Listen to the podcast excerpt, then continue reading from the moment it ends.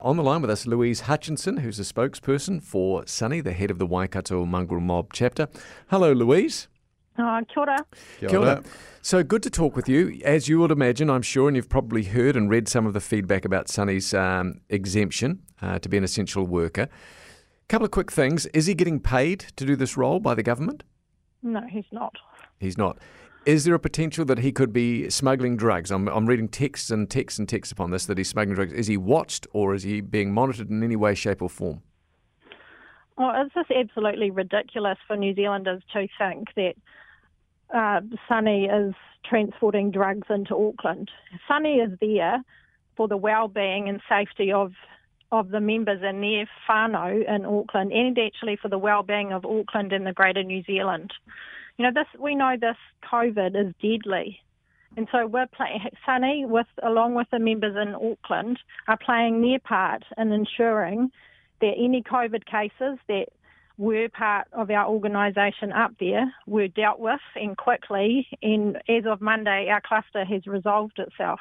So they participated in testing. We have our own contract tracing that we've been doing alongside South Seas and the Cause Collective and ensuring that our people who don't, actually, many of our people don't even own phones. Mm. You know, so, mm. you know, people that we've heard ringing up today are so far removed from the grassroots com- communities that mm. they have no idea what's actually happening on the ground in the most impoverished and disenfranchised communities in this nation. And here they are rolling up their sleeves and playing their part. So it's really, really disappointing to hear some of the feedback that's coming through on the radio because at the end of the day, these people are human mm. and they have children. You know, that are at risk of this as well. So there will be know, people listening to this, Louise, um, that are say yes, they are people and they've got children, but what about the damage they do in the community with the peddling the meth yeah. and selling drugs to young people and the violence that they cause? I, I, I'm not saying I agree with all of that, but some of that you can understand, can't you? Not talking about methamphetamine. We're here talking about COVID and the exemption of a leader who is highly respected in in their in his strategy to address this. It's got nothing at all to do with drugs. No, of course, I agree with you, but you can see there's going to be some connection there, given the, the, the mob's history. You can you can you can see that that people are going to go, hey, these guys cause so much harm. Why would we give an exemption to a person like this when there's so many that can't get them? I mean, I, I I'm I don't know how much you've heard, but I'm fully supportive of him doing this because I think he obviously carries a lot of money. Incidentally, is Sonny vaccinated himself? Yes. Double shotted. Yes. Was he tested before he crossed the? It's James here. Was he tested Wait. before he crossed the, the border? He has to, you know, as anybody, we're all following the strict protocol. So even when he returns, he has to do the whole isolation. So it's impacting. Oh, okay. You know, and, and, at the end of the day, it was a huge. It wasn't something he took lightly mm. to actually travel up there because, you know. Who asked him to do it? The crisis response team that we've been working with um, in South Auckland. And is it having the desired effect?